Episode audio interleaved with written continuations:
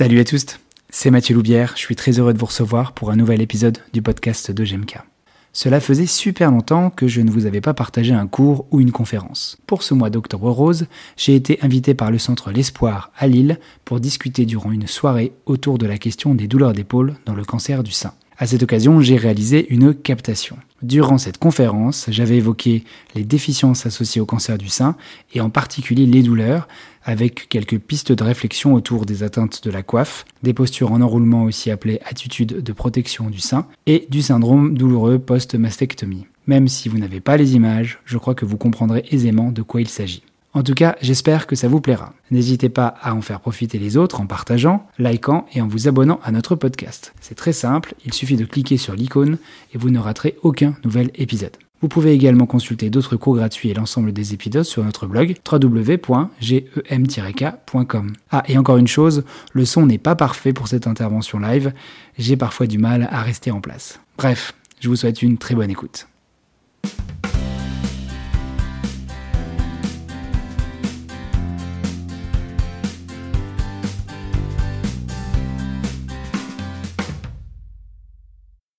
Euh, bah bonsoir à toutes et à tous. Euh, merci de m'avoir, euh, m'avoir convié à cette, euh, cette soirée, cette conférence où, dans laquelle on va parler sur douleurs d'épaule et cancer du sein. Euh, la salle est grande, donc si vous ne m'entendez pas, vous me dites de parler plus fort. Si je parle trop vite, pareil.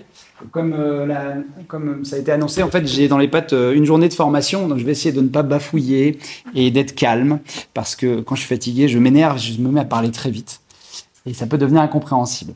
Euh, l'objectif de cette soirée, j'ai, j'ai réfléchi à ce que je pouvais vous faire sur le cancer du sein, euh, en sachant que moi, je ne suis pas un, du tout un spécialiste en sénologie. Je suis spécialiste en musculo-squelettique, mais j'interviens dans le cadre du cancer du sein, notamment sur ces problématiques d'épaule, puisque je suis un spécialiste de l'épaule.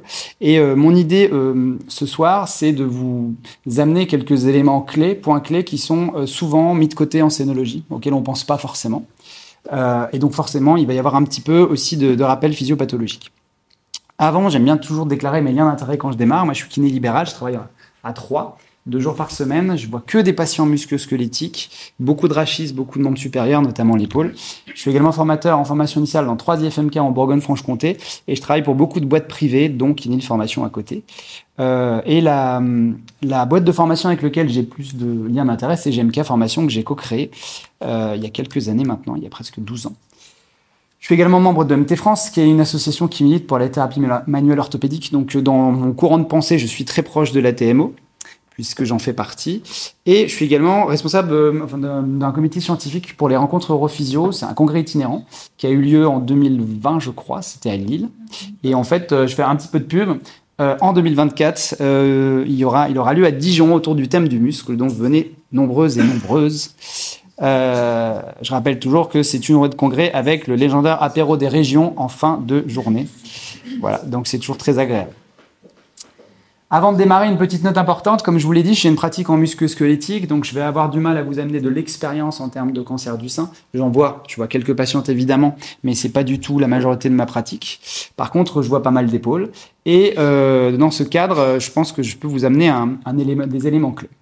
Alors, le plan de l'intervention, je pense que je devrais parler autour de quarante-cinq minutes, une heure, peut-être un peu moins, peut-être un peu plus. Euh, qu'est-ce qu'on va aborder ? D'abord, je vais vous parler un peu de physiopathologie. Alors, on va rester sur des choses très simples. Moi, ce qui m'intéresse, c'est plutôt de vous, vous communiquer euh, quelles sont les, les, les, les atteintes, les déficiences qui suivent cette pathologie du cancer du sein. On verra, bien sûr, un tout petit peu d'épidémio. Et je vais me concentrer vraiment sur deux choses. Déjà, en pratique clinique, dans l'examen clinique, quels sont les éléments évalués de façon... Euh, un petit peu plus focus dans l'épaule. On va parler spécifiquement de l'épaule douloureuse du cancer du sein. Et puis les stratégies de traitement qu'on peut mettre en place, on verra ce qu'on peut, ce qu'on peut organiser autour de ça, si ça vous va. Et bien sûr, si vous avez des questions, il ne faudra pas hésiter. Alors, je vais démarrer par des chiffres, quelques chiffres. Euh, ça, c'est les chiffres les plus récents que j'ai trouvés sur l'incidence euh, du cancer du sein qui est en augmentation au fur et à mesure des années. En deux mille dix-huit, on était vers cinquante-six mille ou cinquante-sept mille cas. On est à soixante et un mille deux cent quatorze nouveaux cas en France. Cette augmentation, elle est probablement due au fait qu'on dépiste de plus en plus. Euh, et également, on pense qu'il y a des éléments de pollution qui font que les femmes sont de plus en plus atteintes. L'augmentation se fait notamment vers plus les jeunes, de plus en plus jeunes. Enfin, on est, on est touché. Et donc, on est sur des taux de survie qui sont euh, relativement hauts. Alors, les taux actuels sont même plus hauts que ça. À cinq ans, les cancers diagnostiqués, on est sur un taux de survie de quatre-vingts pour cent à quatre-vingt-quatre pour cent. Euh, et à dix ans, en Europe, on est à soixante-seize pour cent.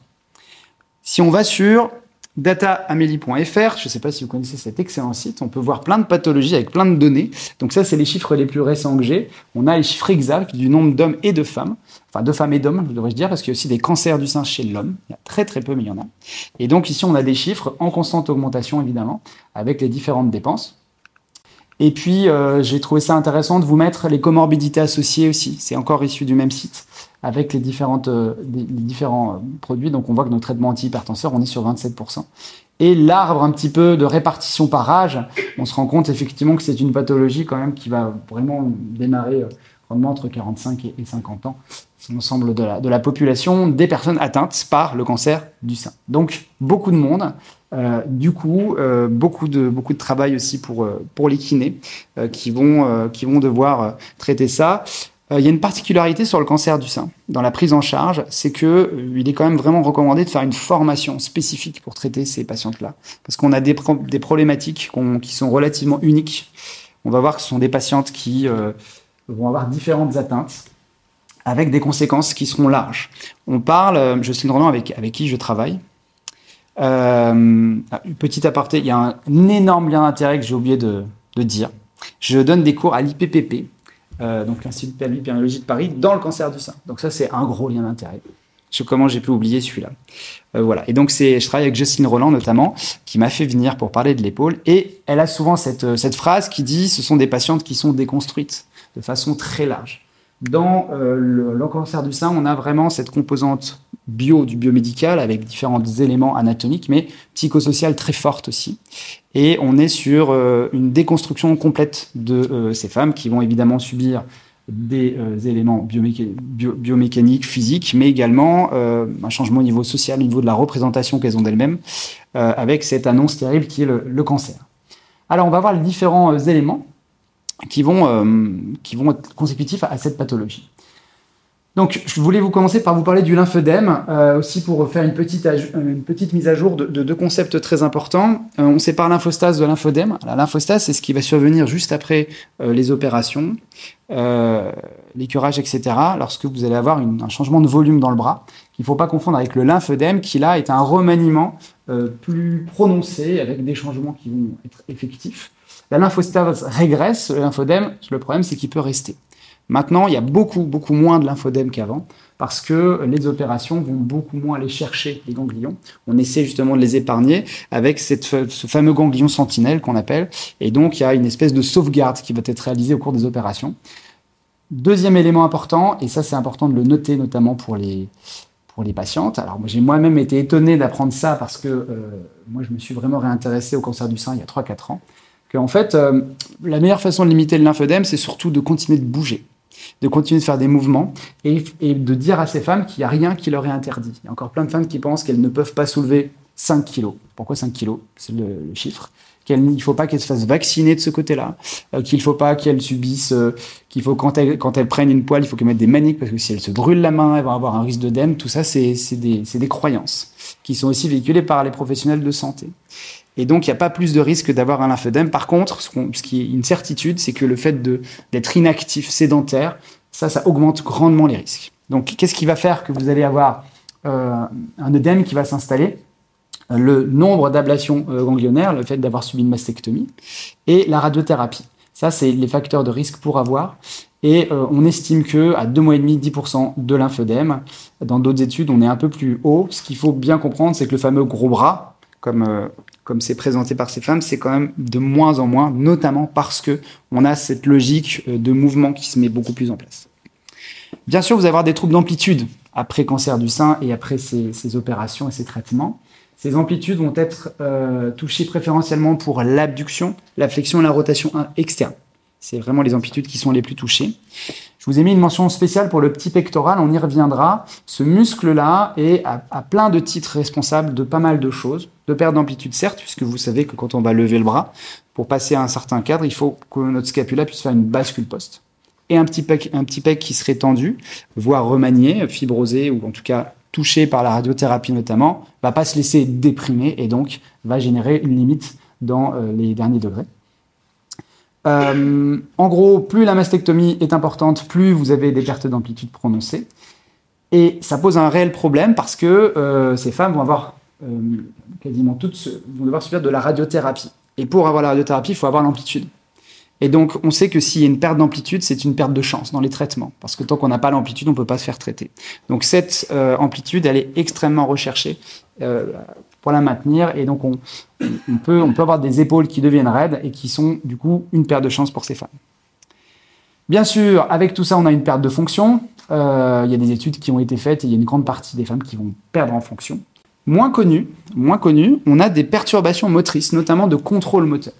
Alors, il y a quelques études assez récentes qui ont été faites chez la femme enceinte. Alors, étonnamment, il n'y en a pas beaucoup. Quand j'ai fait une revue de littérature il y a quelques années, on m'avait demandé d'intervenir à un congrès là-dessus. J'ai été très étonné de voir que dans le champ de la scénologie, euh, il y avait une grande oubliée, c'était la coiffe des rotateurs. Et euh, au-delà de ça, il y avait aussi euh, un oubli sur les, les qualités contractiles, les vitesses de contraction. On était, se concentrait beaucoup sur différents éléments, mais pas là-dessus. Donc c'est, il y a une étude très récente euh, qui est parue, il n'y a pas la ref d'ailleurs, qui euh, montre que euh, bah, ces femmes vont avoir une réorganisation motrice qui va se faire. On va avoir des diminutions d'activité du dentelé et du trapèze inf. On va voir après que c'est très important, ces deux muscles vont assurer une bonne stabilité, une bonne dynamique scapulaire. Donc ces muscles-là sont très importants. On a des retards de contraction du deltoïde du supraépineux. Ces retards de contraction, du coup, peuvent générer des mouvements qui sont non physiologiques, donc douloureux. Et on a la fameuse suractivation du trapèze sup, qui est un espèce de grand classique, évidemment, avec euh, ces douleurs qui vont apparaître. On peut aussi avoir des, otu- des études qui vont montrer une perte de force. Cette perte de force est notamment due au traitement chimio, qui va entraîner une amyotrophie, euh, et donc qui va générer, de fait, une perte de force. Évidemment, je l'ai dit, ce sont des femmes déconstruites. Nous avons des modifications qui vont s'effectuer au niveau euh, psychologique et social, avec euh, des changements, notamment dans la représentation qu'on peut se faire de, de la féminité, évidemment, avec euh, parfois ces femmes qui ne peuvent même plus se regarder lorsqu'elles ont subi des chirurgies. Euh, et donc, ça a des impacts, effectivement, sociaux, psychologiques, avec des pertes d'estime de soi, vous vous en doutez bien. Et euh, c'est, cette, cette valeur, la diminution arrêt de l'activité sportive, à cinq ans, cinquante-trois pour cent des patientes. Il y a beaucoup qui arrêtent leur activité qu'elles pratiquaient auparavant, ce qui est à l'opposé des recommandations. C'est-à-dire que dans ces pathologies-là, c'est encore plus recommandé, recommandé de maintenir des activités physiques ou des activités sportives, puisque ça permet d'améliorer tout, notamment euh, la fatigue. Hein, souvent, il y a, y a un vrai problème de fatigue avec ces traitements, et ces femmes, elles ont, elles ont beaucoup de mal à... Euh, à accepter l'idée que se remettre au sport, euh, ça sera bon pour elles. Et en fait, c'est vrai que l'activité, sans parler de sport d'ailleurs, l'activité physique, il hein, faut plutôt utiliser ce terme-là, eh bien, euh, on sait que ça diminue la fatigue parce qu'il y a des myokines qui sont sécrétées et ça permet justement d'améliorer les situations. Enfin, j'en arrive à la douleur. Et la douleur, c'était un petit peu le thème de, de la conférence ce soir, euh, c'est vraiment euh, quelque chose qui est central dans cette euh, pathologie, qui va finalement être en lien un peu avec tous les autres, puisque euh, cette douleur peut vous limiter euh, les mouvements, peut faire en sorte que vous allez changer vos pratiques. Alors, je voulais juste revenir quand même sur une définition de la douleur. On nous serine avec cette définition, mais je crois qu'elle est importante, il faut la répéter. En deux mille vingt, euh, l'Association internationale d'études de la douleur, elle a émis une nouvelle définition de la douleur qui est intéressante. Il faut se rappeler que la douleur, c'est une expérience sensorielle et émotionnelle. Donc, par sensorielle, on entend tout ce qui va être euh, récepteur, mécanocepteur, et cetera. Et émotionnelle, derrière ça, il y a l'idée que Euh, pour créer une douleur, en fait, les ingrédients, c'est pas que de la nociception, c'est également d'autres zones cérébrales qui vont être impliquées. Des aggravables associés ressemblant à celles associées à une lésion tissulaire réelle ou potentielle. Alors pourquoi je vous reparle de ça ? Parce que je voulais juste prendre un petit temps. Euh, je ne doute pas que vous êtes toutes et tous à jour euh, des neurosciences de la douleur, mais ça mange pas de pain de répéter deux, trois petites choses importantes. Qui en fait, pour avoir euh, l'impression de douleur, on a plusieurs modes de production.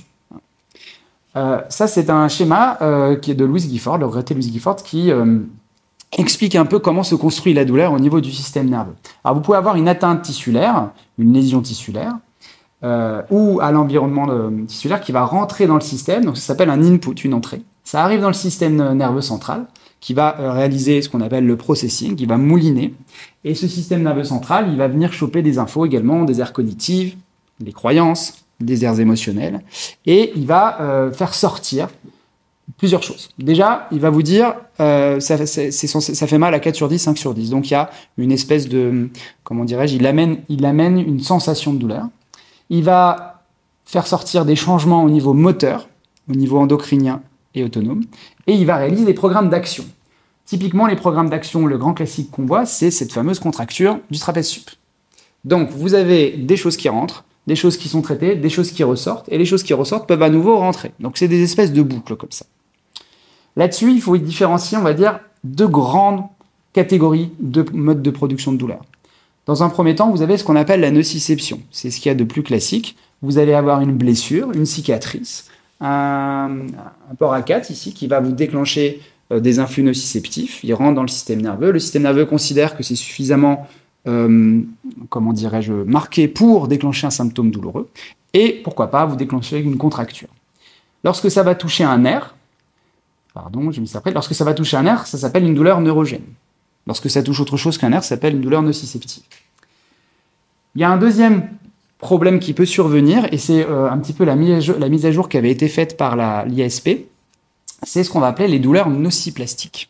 Une douleur nociplastique, c'est quoi? C'est une douleur qui est due à une désadaptation du système nerveux, ou alors une réaction du système nerveux sans qu'il y ait d'entrée sensorielle nociceptive. Donc en somme, c'est une personne qui va expérimenter de la douleur sans forcément qu'il y ait de blessure. Et alors, je vous en parle parce que cette nociplastie, n'est-ce pas, elle a tendance à s'installer avec deux procédures, euh, notamment euh, sur de la douleur qui dure dans le temps. Si vous avez une nociception qui dure dans le temps, votre système nerveux, de façon très simple, va apprendre l'information et va être capable de créer de la douleur plus facilement. Il va développer cette compétence et y parvenir plus simplement.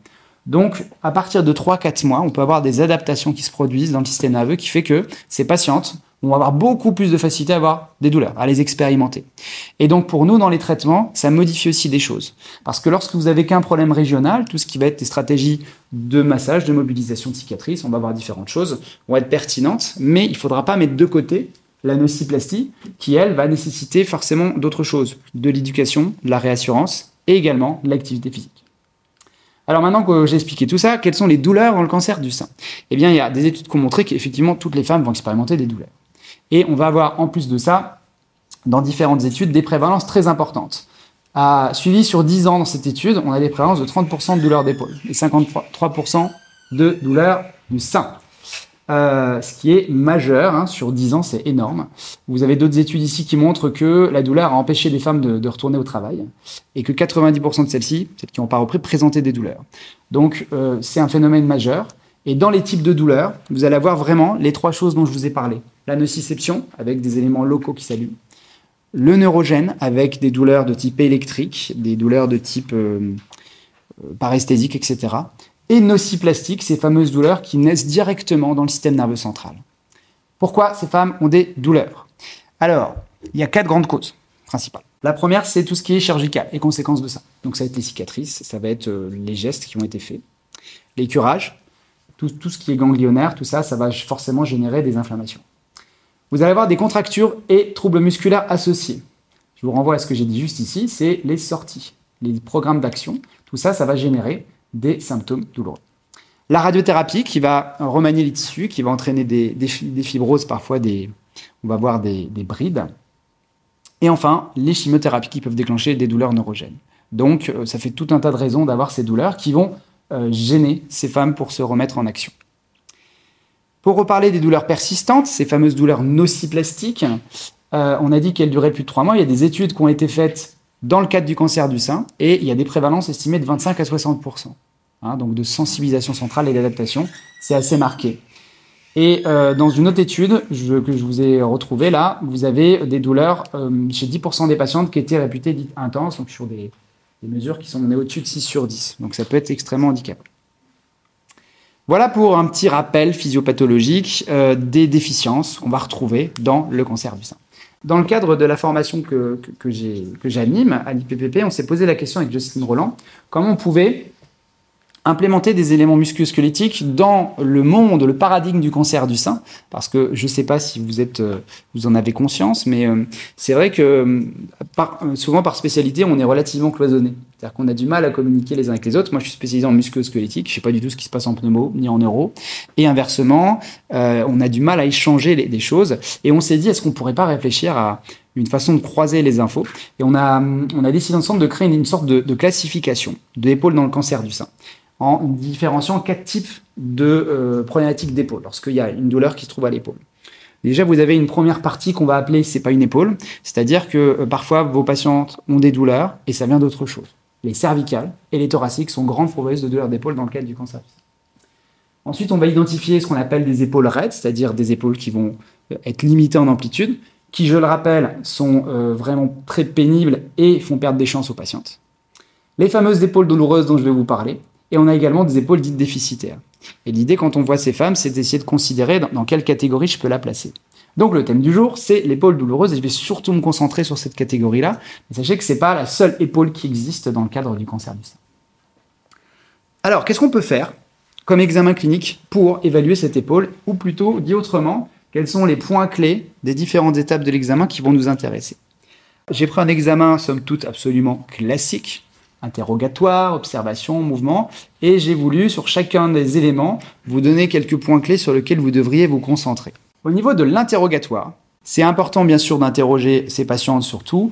Euh, j'ai mis un, un schéma sur les facteurs de risque psychosociaux. Je pense qu'il ne faut pas oublier d'aller euh, explorer tout ce qui va constituer ces facteurs de risque psychosociaux. Moi, j'aime beaucoup parler des attentes et des objectifs, en précisant que pour moi, ça n'est pas la même chose. Les attentes, c'est ce que je pense qui va arriver, et les objectifs, c'est ce que j'aimerais qu'il arrive. Parfois, ça colle, mais parfois, ça colle pas. Je vous donne un exemple. J'ai pour attente euh, de pouvoir euh, euh, recourir vingt kilomètres après mon cancer. Euh, pour objectif, excusez-moi, j'ai pour objectif de vouloir recourir. Par contre, dans mes attentes, je me dis que je ne pourrai jamais, parce que j'ai une pathologie qui a été trop grave et je ne pourrai pas le faire. C'est intéressant d'aller explorer ça, parce que ça, ça va conditionner ce qu'on va appeler l'auto-efficacité, la capacité à s'investir dans les exercices, à s'investir dans la rééducation.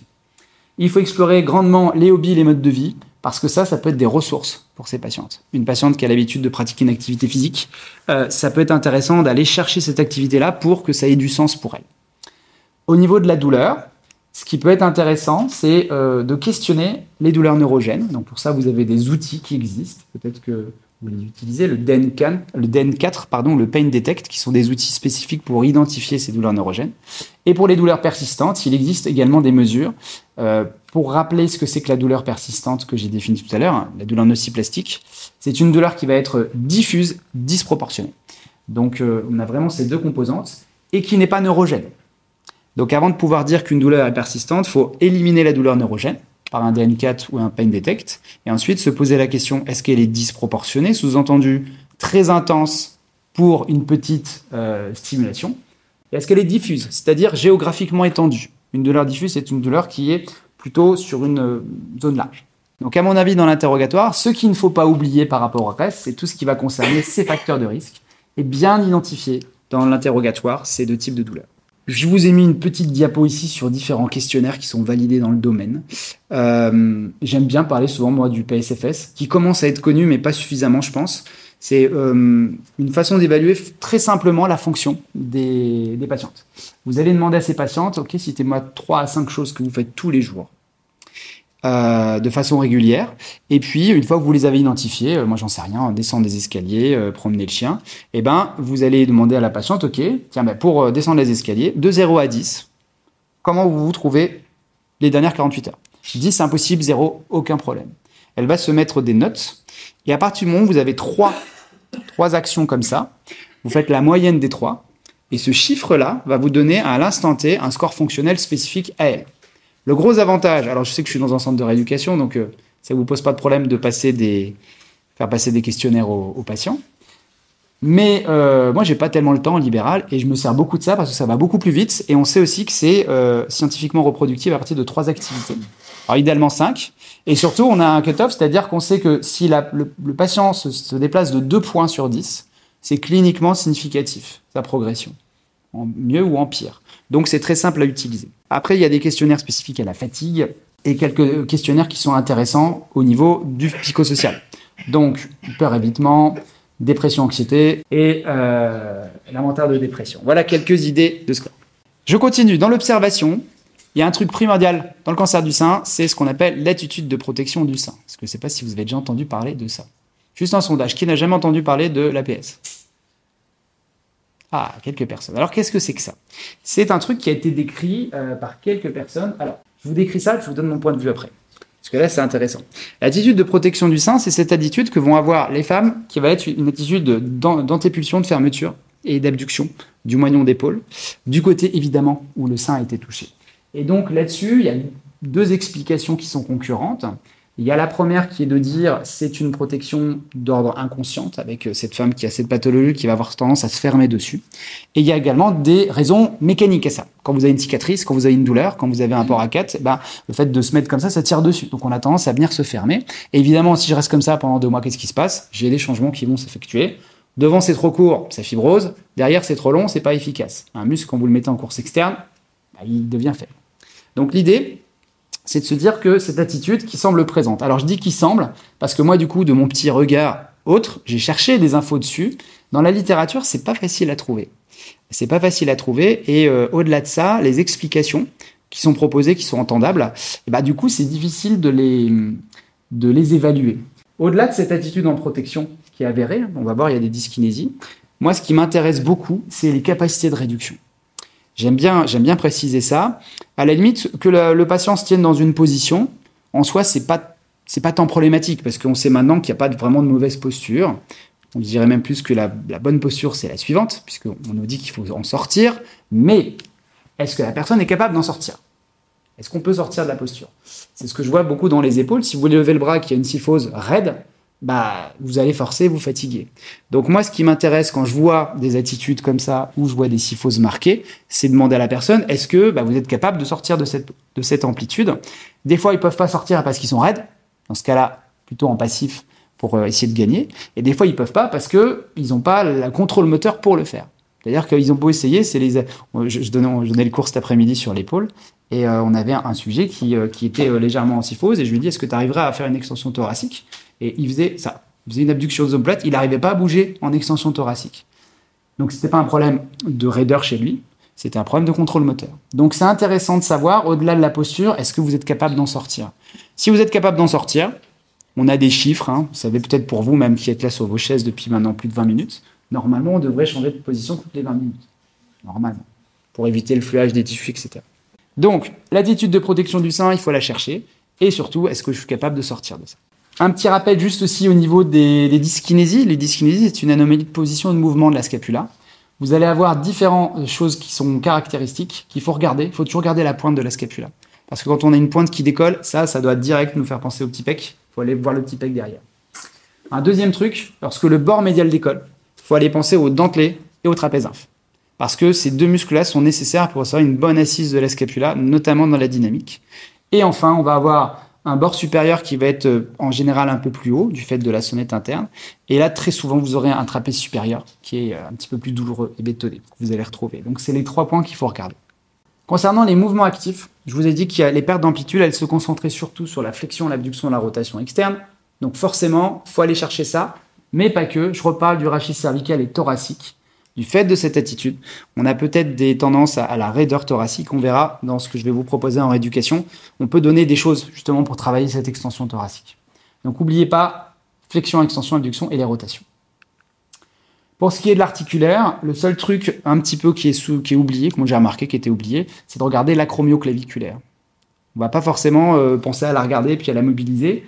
Euh, une acromioclaviculaire, si vous la bloquez, donc si vous la vissez, vous perdez trente pour cent d'amplitude. trente pour cent sur cent quatre-vingts degrés, ça commence à faire en amplitude. Donc, euh, moi, c'est presque de façon routinière dans ma tra- pratique. C'est un petit peu euh, la technique que je fais quand je commence à discuter avec les gens. Vous savez, on a des espèces de routines, les bonjours, comment ça va, et cetera. Moi, il s'assoit et je mobilise les acromions. Je me régale de mobiliser les acromions. Et euh, je trouve que c'est bien. Comme ça, moi, je n'oublie pas. Donc, on peut faire des glissements antéropostes ou postéro-antes. Enfin, en palpation, pour le coup... Alors, vous savez que, je sais pas, j'ai, j'ai cru comprendre qu'il y avait des étudiants dans la salle. Euh, euh, ça dépend un peu des I F M K et de comment, quel, quel est le discours, mais il y a un espèce de désamour. Alors moi, je parle pour des I F M K que je connais. Un désamour, ou comment je pourrais dire, un changement de paradigme qui fait qu'on a tendance à de moins en moins toucher ses patients. Parce qu'on sait que le hands-off, ça présente des grandes preuves et que le hands-on, c'est moyen, tout ça. Mais en fait, euh, là, pour le coup, on est vraiment dans un cas de figure où euh, vous pouvez pas ne pas toucher. C'est pas possible. Parce qu'il va y avoir des techniques à faire au niveau manuel. Et puis, il euh, va falloir créer un contact manuel avec les gens. Et là, il faut aller me chercher vraiment tous les muscles. Parce que euh, vous pouvez avoir des douleurs musculaires et des trigger points, des points qui projettent. Et ça, pour les trouver, ben, on n'a pas de choix, il faut les chercher. Donc, vous êtes obligé de toucher vos patients. Voilà, je suis désolé, à cette fois c'est un peu dur, mais on est des fois obligé de, de toucher nos patients, de faire des palpations, et cetera. Non, je charrie gentiment, c'est vrai que parfois, euh, parfois certains collègues ou confrères, consoeurs ont des discours un petit peu engagés, peut-être un petit peu trop généreux sur le fait que, de dire que le passif est inutile, et moi je suis absolument pas d'accord avec ça parce qu'il y a plein d'intérêts. Enfin, pour finir, dernière chose que je dirais qui est très importante, n'oublions pas la coiffe des rotateurs chez ces femmes qui ont des cancers du sein.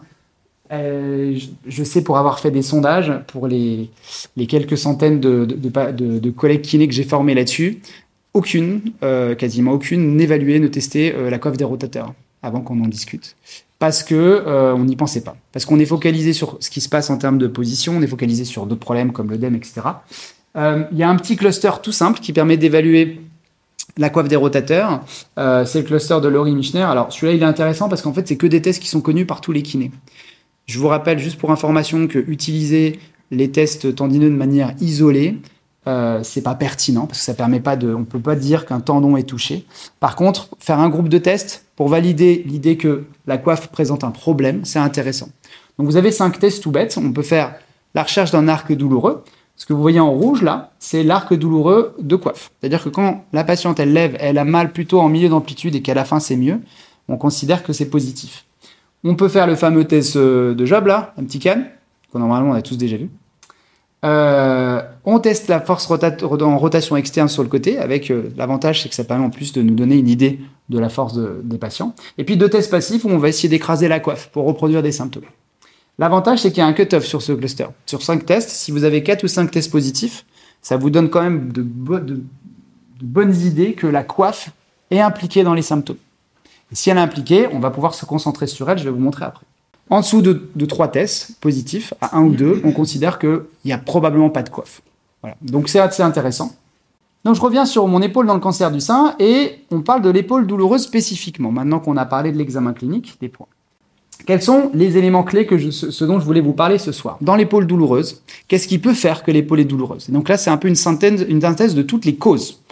En dessous, là, je vous ai mis des causes qui sont vraiment plus spécifiques à la scénologie, dans laquelle je pourrais vous en parler un petit peu, mais moi, je ne suis pas scénologue, donc j'ai très peu de compétences là-dedans. Par contre, tout ça, je suis capable de vous en parler en détail.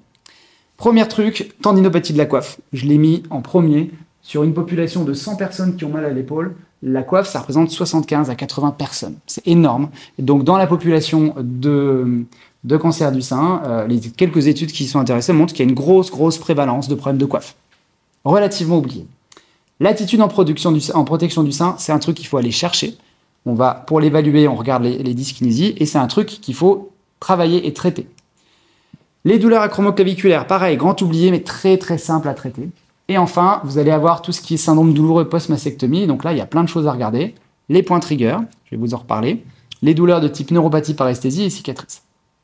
Après, tout le reste qui peut déclencher des douleurs, on a le port à cathéter, évidemment. Ça, il n'y a pas tellement de choix. Tant que ce n'est pas déposé, il y a des chances que ça fasse mal. Donc on peut mobiliser, et cetera. Mais parfois, ça reste douloureux. Donc souvent, on dit on gère en attendant la dépose. L'hormonothérapie, ça peut être effectivement aussi compliqué de gérer les symptômes douloureux qui vont avec. Alors, il y a des, il y a des choses que vous pouvez donner, il y a des histoires de vitamines. Au niveau nutrition, on peut faire des choses aussi. Ensuite, il y a ce qu'on appelle les cordons, euh, les cordes lymphatiques, aussi appelées thromboses lymphatiques superficielles. Alors, qu'est-ce que c'est que ça? C'est en fait, euh, suite à l'opération, vous allez avoir des, des changements dans euh, les, les, les réseaux lymphatiques superficiels qui vont faire que quand les femmes vont lever le bras, on va avoir vraiment des cordes qui vont apparaître et qui vont être douloureuses. Ça, ça se traite en faisant des mobilisations douces. On peut aussi poser du taping. Et surtout, ce qu'il ne faut pas faire, c'est les casser. À un moment donné, on les cassait. Et on sait que ce n'était pas du tout un bon plan. Enfin, il y a tout ce qui est érythème cutané, radiothérapie. Euh, on est sur quelque chose de, de cutané qui va faire que bah, la peau va être douloureuse. Donc, tous ces trucs-là, je ne vais pas vous en parler. Par contre, je vais me concentrer là-dessus. Et on va essayer de voir ce qu'on peut faire sur les différentes choses. Donc, qu'est-ce qu'on fait sur cette douleur? Le premier truc à faire sur la douleur, c'est parler de l'exercice, encore plus dans le cancer du sein. Pourquoi? Parce que l'exercice, c'est un des meilleurs antalgiques qui existent. Donc, il y a plusieurs modalités qui peuvent faire que c'est antalgique. Bien sûr, une certaine motivation est nécessaire pour que ça fonctionne, mais on est là pour ça. Alors, voyons voir ce qu'on peut dire dans le cancer du sein. Votre patiente a des douleurs, qu'est-ce qu'on peut faire? Donc, il y a deux méthodes que je vais vous montrer ensuite, mais l'un des éléments les, les primordiaux pour traiter la douleur, c'est l'exercice aérobie. Et ça tombe bien parce que dans le cancer du sein, c'est plutôt maintenant populaire. Vous avez l'ergomètre, vous avez euh, le pilate qui peut être utilisé. Euh, je cherche le mot. Alors, il y a rose pilate et ça va me revenir. Bref. Je, ça ne me revient pas. Non, ça ne me revient pas. Euh, donc, tout ce qui va être travail aérobie, vous allez euh, pouvoir euh, réaliser une antalgie intéressante. Donc, il y a plein d'études qui ont été faites là-dessus. Pour ce qui est des douleurs persistantes, maintenant, on a avancé là-dessus, dans le champ musculo-squelettique, mais y compris dans le champ de, euh, du cancer du sein. Et en fait, à partir de deux mille vingt, il commence à y avoir des études sur la réalité virtuelle et la thérapie miroir qui sortent. C'est assez récent parce que voilà, j'ai essayé d'en chercher, j'en ai pas vu avant. Euh, mais c'est pareil en musculo-squelettique, ça se développe beaucoup, tout ça. Alors, comment ça fonctionne? Pourquoi ça marche sur la douleur persistante? Ça, en fait, ça, vous allez jouer avec le système nerveux central. Et donc, vous allez changer les expériences et un petit peu leurrer ce cerveau. Moi, ce que j'explique à mes patients, quand je leur explique la thérapie miroir, ils me disent, mais je me regarde dans le miroir et lever mon bras. Je dis, bah oui, mais c'est pour faire du hacking de cerveau. On va hacker votre cerveau, donc on va changer la fonction qu'il y a. Mais évidemment, il faut d'abord expliquer que votre cerveau, si vous voulez, la douleur, elle n'est pas forcément constituée que de problèmes mécaniques. Il y a aussi d'autres zones dans le cerveau qui vont participer. Enfin, bien sûr, il y a les T C C qui vont, qui vont jouer un petit peu, qui sont aussi très à la mode pour ce type de... Je suis obligé de vous, vous parler de cette euh, étude Prosper, une étude au Royaume-Uni. Alors, vous savez que les Anglais, ils aiment bien faire des études pour voir s'ils vont économiser des sous et comment faire pour que ça coûte moins cher, les gens. Euh, ils ont fait ça sur euh, la capsule tractile, par exemple. Ils ont essayé d'étudier ce qui coûtait moins cher entre mobiliser, endormir les gens, et cetera. Et donc là, ils ont fait pareil, ils ont fait un programme. Alors, euh, c'est un programme dans lequel euh, les, euh, les patients sont exposés à des exercices euh, versus des soins habituels. Et on a montré que le groupe qui avait des exercices euh, récupérait vraiment beaucoup mieux que les autres. C'est pas forcément un scoop, mais on a des preuves. Qu'est-ce que je peux vous proposer en pratique sur l'exercice? Je pense à deux choses en particulier. La première chose qu'on peut faire, c'est proposer une activité aérobie d'intensité modérée à forte, au moins de dix minutes. Alors, on a des chiffres, soixante-quinze pour cent de la V O deux max ou alors soixante-dix pour cent de la fréquence cardiaque maximale. Alors vous allez me dire, c'est quand même assez intense, certes, mais en faisant ça, vous commencez à avoir des effets pendant dix minutes. Alors moi, ce que j'aime bien utiliser comme euh, quand, je, quand j'explique ça à mes étudiants, je leur dis, bah, vous savez, quand vous allez courir au début, vous n'êtes pas bien, et puis au bout d'un moment donné, on a l'impression qu'on est sans mieux, puis à la fin, on vole. On vole parce que l'endorphine nous envahit, n'est-ce pas? Et on est habité par cette sensation-là de, de, d'euphorie presque. Le nirvana du marathonien, c'est ce qu'on dit. Et en fait, ce qui va se passer effectivement chez ces patients, c'est au début, elles vont avoir du mal à faire, mais au fur et à mesure du temps, avec les différentes sécrétions hormonales, elles vont être défatiguées. Alors l'idée, ça va être d'utiliser effectivement, pour éviter la douleur d'épaule, une activité qui fait pas mal à l'épaule. Deuxième stratégie, plus rapide et peut-être plus simple. Vous allez faire ce qu'on appelle de l'isométrie ontalgique. Alors ça, vous pouvez même l'essayer sur vous-même. Hein, si un jour vous avez mal quelque part, c'est un bon moyen de casser la douleur. Vous, si vous avez mal à l'épaule, vous allez utiliser plutôt les membres inférieurs. L'idée, c'est de demander une contraction de dix à trente pour cent qu'on va maintenir longtemps. C'est des temps de maintien de trente à quatre-vingt-dix secondes. Donc je vous ai mis la chaise. Ça, c'est top de chez top parce que, alors, il faut que la personne puisse tenir au moins trente secondes. Et donc, en faisant ça, qu'est-ce qui va se passer? Vous allez avoir des mécanismes d'inhibition, d'analgésie par les forces, ça s'appelle, qui vont se mettre en place. Il existe même des variantes dynamiques avec dix répétitions de quatre exercices à soixante-quinze pour cent de la un R M. Donc, en dynamique, il faut que ce soit assez intense quand même.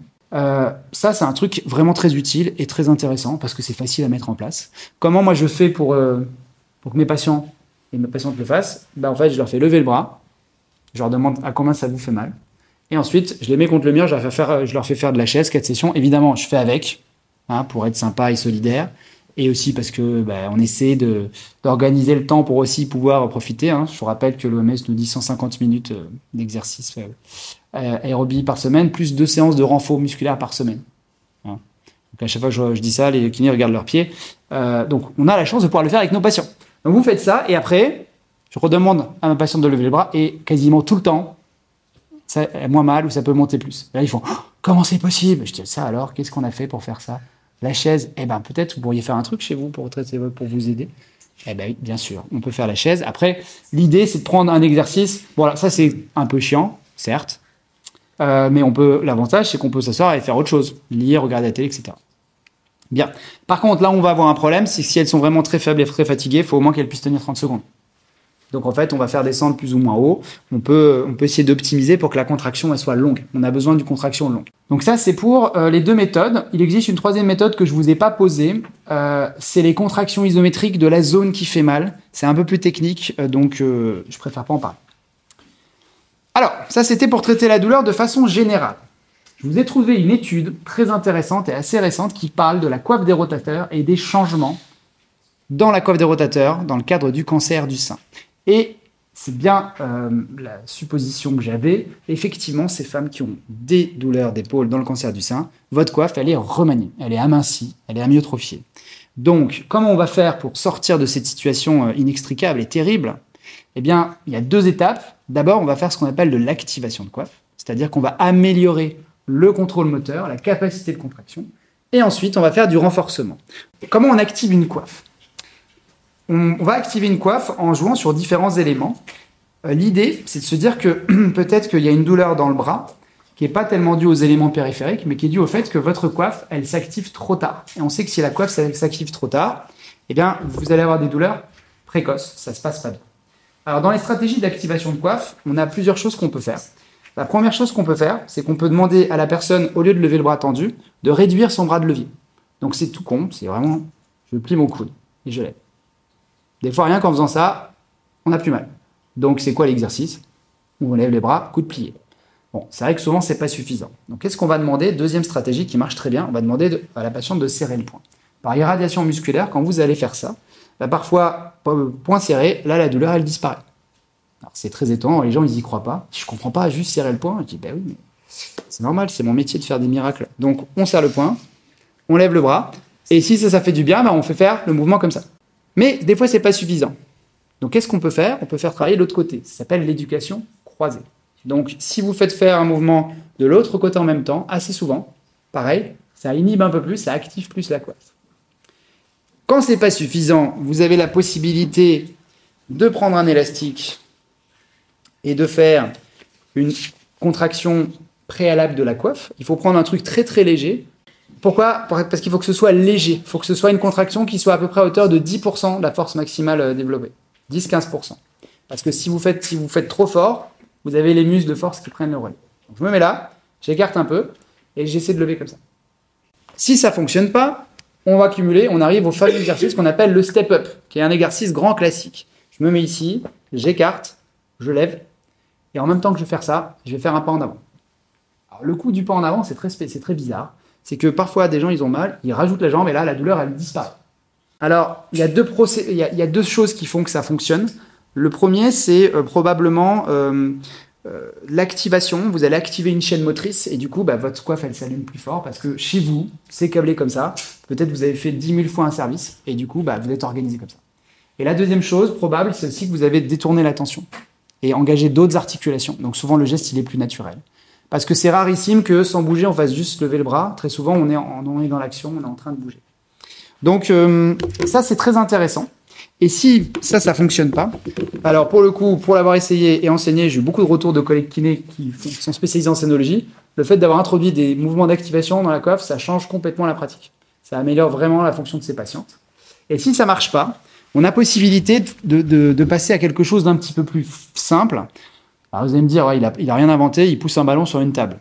C'est vrai, mais ça, ça peut être déjà un début d'activation. Et vous voyez, ce, que, ce qu'on fait faire, c'est qu'on fait faire en même temps une descente sur les jambes. Pourquoi ? Parce que c'est pour activer la chaîne cinétique. Donc vous pouvez faire ça, et ensuite vous pouvez également le faire d'un bras sur un côté en faisant glisser un ballon. Parfois, eh ben... Euh, le fait de, de descendre comme ça, c'est déjà lever le bras et les, elles n'ont plus de douleur. Donc, cette activation-là, c'est hyper intéressant à tester et à évaluer, et évaluer. Et en général, quand ça fonctionne, c'est-à-dire quand la douleur disparaît, moi, ce que je fais, c'est que je leur dis pendant une semaine, vous allez me faire ça tous les jours, plusieurs fois par jour. Il ne faut pas que vous, il faut pas qu'il y ait de douleur. Très important, parce qu'avec la douleur, ça ne peut pas activer. Et une fois qu'on se revoit la semaine suivante, comme la coiffe est bien activée, ensuite, là, on peut la renforcer. Mais l'activation dans l'épaule, on essaie toujours de l'activer avant.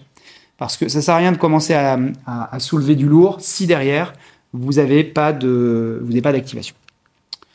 Voilà pour ce que je peux vous dire pour la coiffe. Et juste pour l'activation, pour finir, ce qui est recommandé dans l'exercice, euh, ce n'est pas que faire de l'endurance.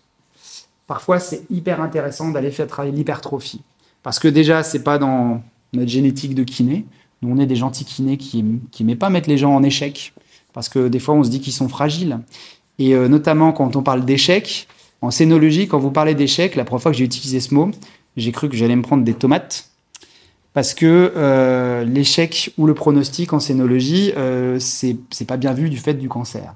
Et donc, on parle bien d'échec de contraction. L'idée, c'est que la personne, quand elle va travailler à dix, onze, douze répétitions, elle peut pas forcément faire une de plus. Et si vous êtes sur cette modalité-là, en imaginant que vous faites six séries de douze, là, c'est intéressant parce que vous allez être dans euh, la sphère hypertrophie. Et peut-être que ces patientes, elles n'ont pas forcément besoin d'endurance, elles ont peut-être besoin d'hypertrophie. J'en viens au deuxième euh, élément clé, l'attitude en protection du sien. Donc je vous rappelle, c'est quoi ? C'est le fait d'avoir une épaule qui est plutôt enroulée, fermée, une antépulsion. Donc une fois qu'on l'a évalué, il va falloir travailler sur ce qu'on appelle les dyskinésies, rechercher la cause. Et un des premiers trucs qu'on peut faire, c'est prendre conscience de la position et travailler ce, cette fameuse ouverture-rétraction cervicale. Alors je vous montre un exercice. Après, il y a tout ce qui est travail petit pec, grand pec, trapèze sup. Euh... Faut pas laisser un petit pec terroriser les épaules comme ça. Donc, moi, ce que je propose, c'est soit faire une technique myotensive, sinon un étirement qui marche très bien. Pour ça, avec un petit détail. Vous allez vous placer près d'une porte. On amène le coude, donc on essaie de mettre à hauteur de l'épaule. Et surtout, très important, il faut sortir la main du mur.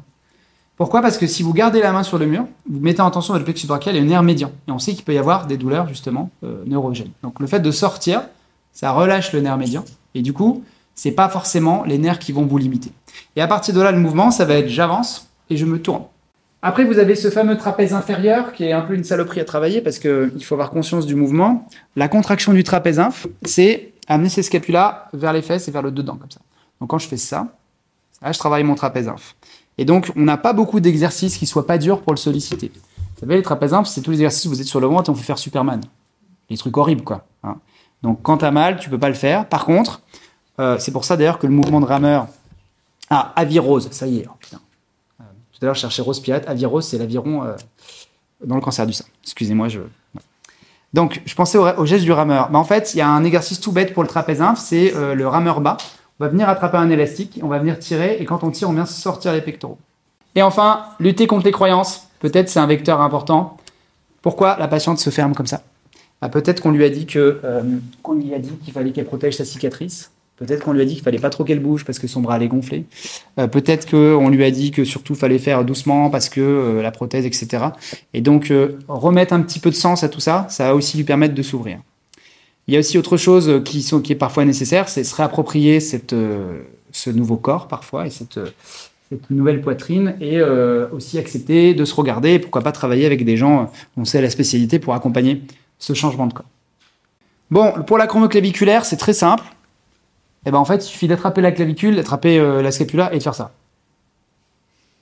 Bon, ça c'est pas difficile. Par contre, beaucoup plus intéressant en termes d'exercice. Qu'est-ce qu'on peut faire pour une acromio ? Alors il y a un truc tout bête, encore avec cet élastique que je trouve très très bien. Euh, c'est pas grave si on n'a pas toute l'amplitude, on peut quand même essayer de le faire. Vous mettez un élastique au-dessus de l'épaule avec une, une serviette ici pour pas que ce soit douloureux. Et l'idée pour qu'une clavicule, aille, une acromio aille mieux, c'est qu'il faut avoir une contraction du trapèze et du deltoïde en même temps. Alors, il y a plusieurs façons de faire. La première, la plus simple, mais il faut toute l'amplitude. On se met là, on a une petite haltère et on va dire à la patiente de venir pousser vers le plafond en même temps qu'elle hausse l'épaule. Donc là, j'ai bien une contraction du deltoïde statique et du trapèze sup. Donc ça, c'est, ce travail-là est intéressant. Mais des fois, c'est pas possible de faire ça. Donc, ce qu'on peut faire dans ces cas-là, c'est euh, demander euh, de prendre ce fameux mouvement de step-up et de dire, avant de lever, on va faire j'hausse les épaules et je pousse jusqu'où je peux et je relâche. Donc, on a une pré-contraction du trapèze et ensuite, on fait le geste et on relâche. Pré-contraction du trapèze et je fais le geste. Donc, ça, c'est très intéressant. Et on retombe aussi sur ce que je vous ai montré tout à l'heure là pour traiter le trapèze. Donc, ça, acromioclaviculaire, c'est pas compliqué. Enfin, pour finir, euh, point trigger cicatrice, ça c'est pareil, il y a un petit désamour des, de certaines nouvelles générations là-dessus. Je ne incrimine pas les générations, je incrimine peut-être aussi plus les, les formats d'enseignement. Euh, le massage, c'est, je dirais pas que c'est has-been, mais ça a souvent été critiqué. En fait, euh, la seule façon de voir si vous avez des douleurs projetées d'origine musculaire, c'est de les palper. Et puis, bah, euh, si vous voyez qu'il y a la pression sur un trapèze, à la pression sur euh, un trapèze, pardon, un petit pec, que vous avez des douleurs à distance, moi, je trouverais ça dommage de ne pas faire quelque chose pour imiter ça.